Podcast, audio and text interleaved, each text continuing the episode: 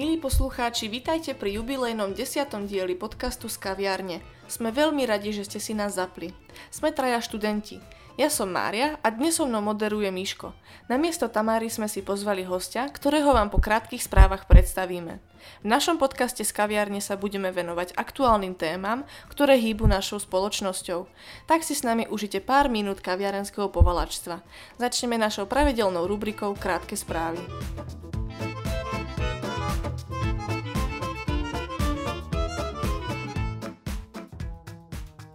Začiatkom júna to bolo 70 rokov, čo vo vykonštruovanom politickom procese odsúdili Miladu Horákovu na trest smrti.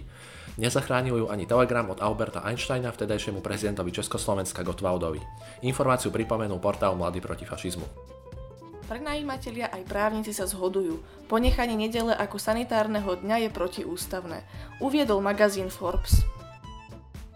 Núdzový stav v súvislosti s koronavírusom sa na Slovensku skončil o polnoci zo soboty na nedelu. Mimoriadna situácia však bude trvať naďalej. Informáciu priniesol denník N. Pri požiari zhorelo 28 úlov aj so včelami. Stalo sa tak na voľnom priestranstve medzi obcami Medzany a Ostrovany v Prešovskom kraji. Informáciu priniesol Policajný zbor Slovenskej republiky.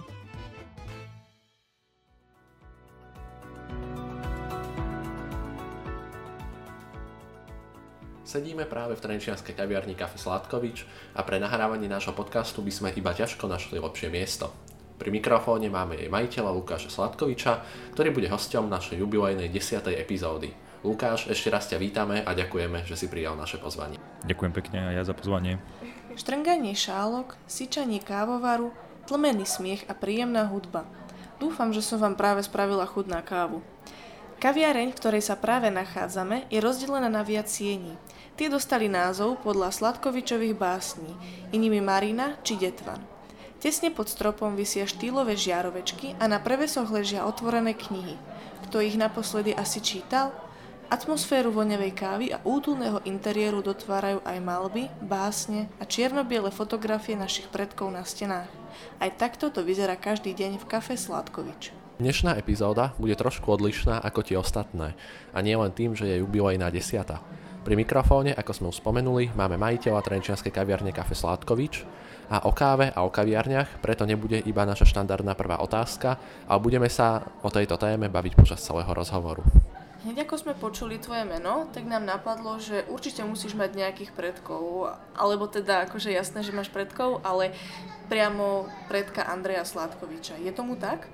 Tak áno, potvrdzujem, že, že predkov mám a Andrej Sladkovič môjim predkom nebol, pretože a predsa len volá sa vlastným menom Braxatoris, čiže, čiže v podstate a, je to asi nemožné. A podľa toho, čo viem, tak by sme teoreticky mali pochádzať skôr z tých južnejších oblastí a sú nejaké indície o nejakom Balkáne, pretože aj to meno je tam v podstate svoj, svojou skladbou také asi, asi viac bežné. Vidím, že máš celkom pekne zistený svoj rodokmeň. Ja mám tiež také historické meno, sa dá povedať, a poriadne tiež neviem, že odkiaľ moji predkovia pochádzajú. Úplne, úplne nie, skôr som povedal, že máme zistené e, do nejakého e, pokolenia.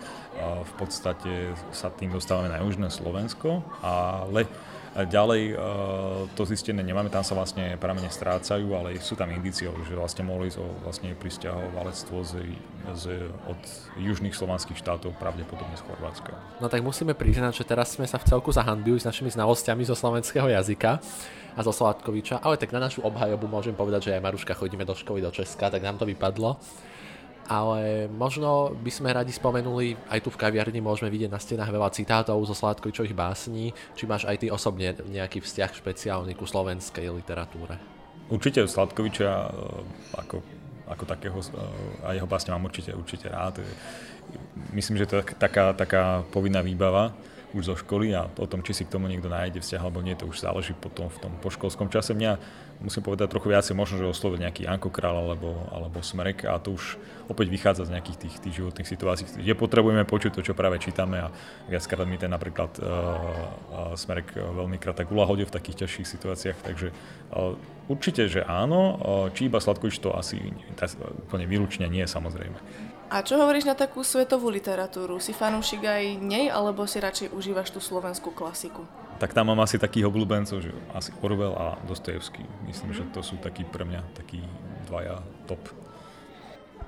Mohli by sme povedať, že tvoja kaviareň bola jedna z prvých takých moderných kaviarní v Trenčíne, ktoré pomáhali vytvárať tú kaviarneskú kultúru, ale ešte predtým, ako sa v druhej časti nášho rozhovoru dostaneme k samotnému príbehu kaviarne, tak by sme sa mohli porozprávať o tom, ako sa zrodil tvoj osobne vzťah ku káve. Kávu mám rád, paradoxne, ale nie, mám naozaj kávu rád. Vzťah ku káve sa rodil na vysokej škole skúškovo problematicky, čiže myslím, že tá slovenská klasika z Interaku a dneska s mliekom, to bol taký asi základ, ktorý si prežil každý človek, a aspoň v nejakej fáze, teda v môjho obdobia určite. A neskôr, neskôr to nahradil samozrejme, že keď už prišli nejaké prvé zárobky z brigád, tak už to bolo to čarovné spojené slovíčko presu s mliekom.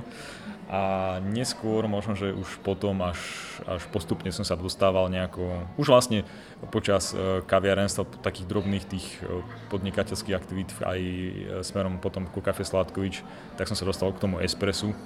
A je to taká nejaká výchovná alebo aj seba výchovná vec, ja som sa k tomu čistému espresu dostal vďaka takisto aj nášmu personálu, takže k filtrom som sa tiež postupne prepracoval.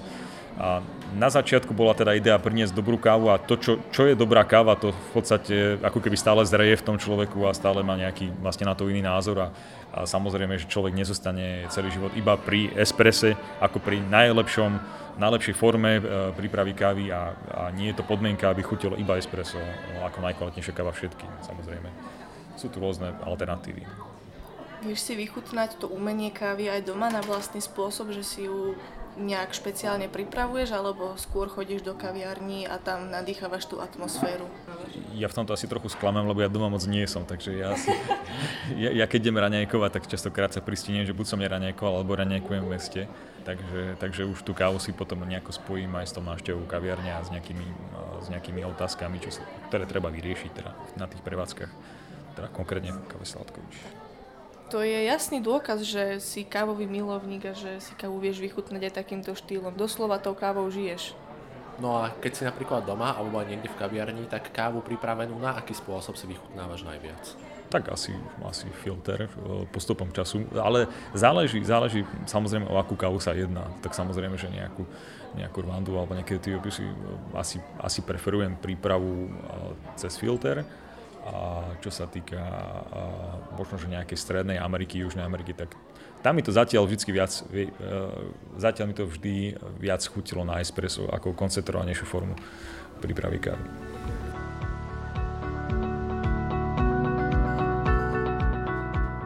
Uprostred rozhovoru sme si pre vás pripravili malú vsúku o príprave kávy. Náš host Lukáš už spomenul niekoľko spôsobov prípravy tohto nápoja, napríklad espresso či filter. Kľúčovým rozdielom medzi espressom a filtrom je, že pri filtri nie je káva pretláčaná tlakom, ale voda preteka kávovým základom iba vďaka gravitácii.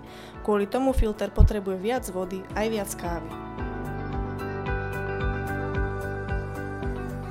Po Maruškinej krátkej súlke sme späť a vy stále počúvate našu jubilejnú 10. epizódu podcastu priamo z kaviarne. Zhovárame sa s našim hostom, majiteľom jednej z trenčianských kaviarní Lukášom Sládkovičom. Lukáš, radi by sme upriamili pozornosť práve na tvoju kaviareň. Vedel by si nám a našim poslucháčom povedať, kedy vznikla myšlienka toho a motivácia založiť si takéto miesto pre ľudí? No, tak na začiatku to bola skôr vášeň, čo sa týka možno, že aj samotnej kávy, ale aj formy no, jej prezentovania no, servisu podniku ako takého, pretože predsa len tie návraty z Bratislavy do Trenčina boli náročnejšie. A teda ako študent, alebo aj po tom, čo som tam robil ešte dva roky, tak som bol vysadený na niektoré prevádzky, ktoré som naozaj miloval. A v podstate tá forma tej Third Way Coffee Trenčine, tej tretej vlny ešte až tak nebola presadzovaná, takže dalo by sa povedať, že sme boli jedni z prvých, ak nie prví, ktorí vlastne v Trenčine priniesli výberovú kávu Specialty Grade, a ktorí sa vlastne ďalej ako keby v tomto aj formovali. A to tiež vďaka našemu personálu. Čiže si videl tú inšpiráciu v meste, ktorom si predtým pobýval? Inšpirácia tam určite bola, konkrétne aj jedným podnikom, ktorý už v podstate v tých priestoroch už neexistuje, takže ani, by som to asi ani ne, ne, nemusel spomínať. Inšpirácia tam bola, skôr by som povedal z takej tej atmosféry a z takej tej ponuky, profesionality, nejakého toho ducha toho kaviarenstva, modernej kaviarne, ktorá predsa len tu ešte ako keby absentovala. Možno by bolo zaujímavé povedať, kedy vznikla taká prvotná myšlienka založiť si kaviareň a koľko času prešlo od toho prvotného nápadu po obdobie, kedy si prví zákazníci dali kávu v tvojej kaviarni? Bolo to asi 5,5 roka, možno, že možno, že viac trochu dozadu, uh, možno, že už aj 6 v podstate. Uh, bola to myšlienka, kedy som si ja so svojím kamarátom, ktorý to stále teraz spoločník, Filip, a veľmi dobrý spoločník a dobrý kamarát. Obidvaja sme boli v takom štádiu, že by sme chceli skúsiť podnikať v gastronomii a teda mali sme už aj nejaké konkrétne predstavy, ale opäť sme do takého toho širšieho týmu prizvali ďalších teda kamarátov zo strednej a ktorí nám teda pomohli trochu s koncepciou, ako to nasmerovať, ktorým smerom. Hoci ja som teda na začiatku trval na tom, že to kafe sladko už nemôže byť, pretože by to možno, že bolo vnímané ako nejaká kopírka nejakých iných podnikov, ktoré nechcem menovať, ale predsa len po čase sme, diskusí sme vlastne prišli na to, že asi lepšia varianta nebude a je to na, vlastne na druhú stranu je autentické. Ak si dobre spomínam, tak ty už si nám povedal, že pochádzaš niekde od Trenčína. Od Trenčína, kúsok pri Trenčíne bývam, áno. Takže to je asi ten dôvod, prečo si sa rozhodol práve pre Trenčín. Na začiatku asi áno, ale bude to všeobecne aj tým, že ja som vždy tak ako keby trochu aj kultúrne žil v tom Trenčine, mal som tu teraz svoje svoje, dá sa povedať, kaviarne alebo nejaké prevádzky alebo kluby, kde som rád chodil istý čas som v podstate robil aj muziku, takže mali, mali sme tu a mal, mám tu ešte stále teda veľa priateľov z, z okolia muzikantov a podobne, takže tak, e, bol tu taká komunita vytvorená dopredu, ktorá už predurčovala, že má nám kto pomôcť, má, má byť kto naša cieľovka na začiatku podnikania a no, to sa vlastne aj ukázalo nakoniec ako, určujúce pre začiatok podnikania, že naozaj sme mali veľký náskok oproti nejakým cudzím mestám. Teraz mi napadlo, bolo napríklad ťažké získať dostatok nadšených zamestnancov pre takýto projekt, pretože predsa len Trenčín nie je až tak veľké mesto ako napríklad Bratislava alebo Praha. Tak určite mm, áno, ale tak keď je dobrá myšlienka a máte teda to okolie veľmi široké, tak tí zamestnanci sa nájdú, aj keď to nadšenie je vždy mm, časovo obmedzené, alebo tak by som to nazval. Takže tie podmienky gastronómie na Slovensku sú veľmi drsné. Miestami má podnikateľ v gastronómii, ktorý prevádzkuje naozaj slušnú kaviareň a nie krčmičku, tak má niekedy pocit, že je to až tak e, iracionálne nastavené, ale tie začiatky boli dobré, rozbehli sme to, máme dobré spomienky, môžem potvrdiť. Pred chvíľočkou som sa ťa pýtal na to, aké to bolo získať zamestnancov, ale nepochybne veľmi dôležité je získať zákazníkov. Trvalo určitú dobu, kým si Trenčania zvykli na takýto formát kaviarne, alebo sa dá povedať, že už na ňu čakali?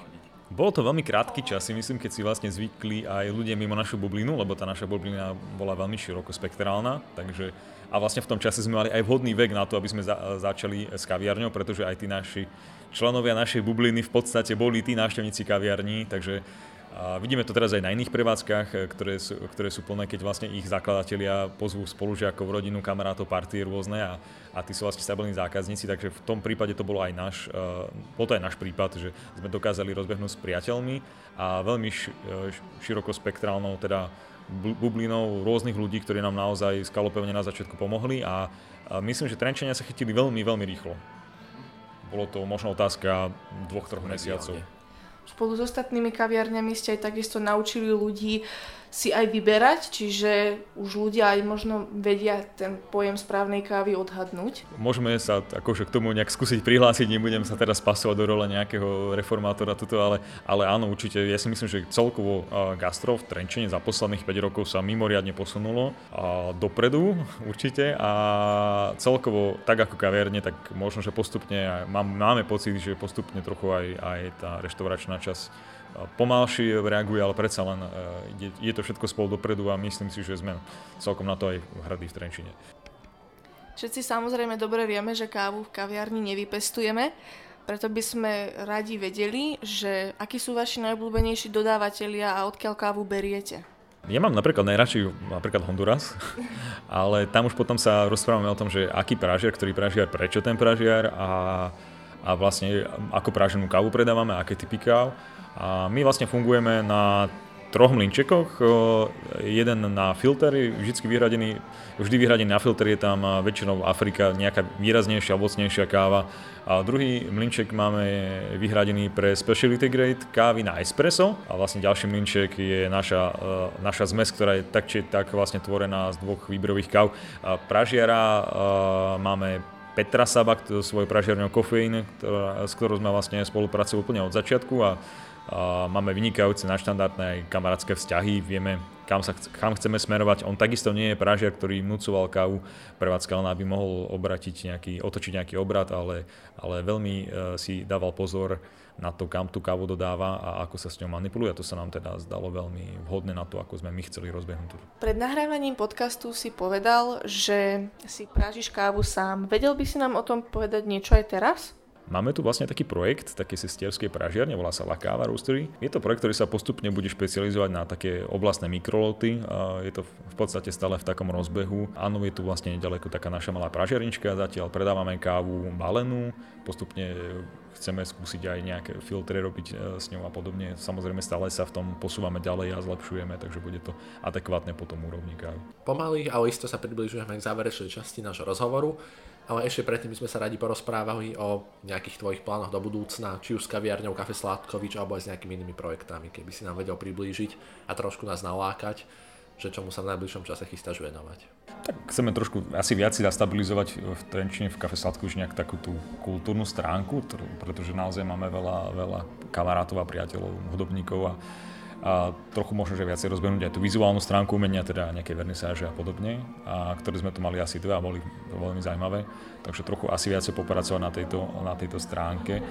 A teda, ak môžem spomenúť, tak zase s ďalším známym a vlastním, spolu vlastním vlastne kaviarne Café Republika v Žiline. Je to trošku iný typ kaviarne, je to trošku už viac ten ten, také ten kafe bar, áno, že už to nie je vysadené na filtre espresso, ale samozrejme je tam aj táto služba. A je to tiež taká, taký ten e, štandardný typ e, e, kaviárne tretej vlny by sme mohli nazvať. Je tam vlastne všetko, čo potrebuje dneska už taký bežný kávičkár, či už teda ten filter alebo, alebo, alebo nejaká, nejaký specialty grade espresso. Takže je to výrazne väčší projekt ako Kafe Sládkovič, o nejak možno o polovicu podlahovej plochy. Máme tam našťastie aj naštandardné vzťahy so štátnym komorným orchestrom, takže máme zapožičené obrovské polkrídlo, veľmi krásny hudobný nástroj. Máme tam pravidelne teda nejaké také kultúrne podujatia, džemovice, máme tam klavír live, dokonca nám tam chodievajú hrávať z konzervatória žiaci, takže je to také prepojené trochu viac s tým umením a to je vlastne podľa mňa aj, aj účelom kaviarní, nefungovať len samo o sebe, ale byť nejako uh, s tým mestom a s tou kultúrou postupne po, po, poprepájaná. Je super, že sa snažíš prepájať tú kultúru a kávu spolu do jedného. Ja som v podstate vyštudoval popri práve a konzervatóriu, takže a istý čas som v podstate robil umenie na full, takže je to asi tak trochu s tým poprepájané. A nie vždy sa to samozrejme darí, lebo už toho času pomenej, a, ale teda myslím, že to je stránka, na ktorej ešte musíme popracovať viacej. Čiže to hudobné ja je v tebe? Tak nejakú, nejaké áno. Každý máme to svoje a moje je tiež také špecifické. Ako už Maruška naznačila, je veľmi pekné, že sklobuješ takto v kaviarni viacero vecí. A pretože čas nám už pokročil, tak to by bolo na dnes všetko. My sa ti chceme veľmi pekne poďakovať za naozaj príjemný rozhovor, aj za to, že si prijal naše pozvanie a prajeme veľa úspechov do budúcna. A ja ďakujem pekne, že ste prišli. Šťastný cesty. Milí poslucháči, dúfame, že sa vám dnešná epizóda páčila. Ak áno, neváhajte náš podcast dielať a sledovať vo vašej aplikácii. Už o týždeň sa môžete tešiť na ďalší diel. Sledujte nás taktiež aj na našom Instagrame z kaviarne, kde uverejňujeme príspevky zo zákulisia. Na vašu spätnú väzbu sa tešíme na e-maily z kaviarne zavinač gmail.com. Majte sa pekne a určite si nezabudnite vypočuť ani naše nepodarené nahrávky, ktoré odznejú po našej znelke.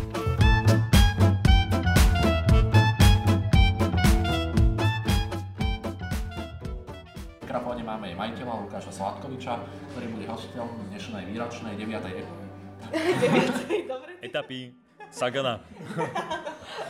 A tu, Tour de kaviareň. Pred nahrávaním podcastu si nám povedal, že si právu, právu kažíš sa. Dobre, aj tak sa dá.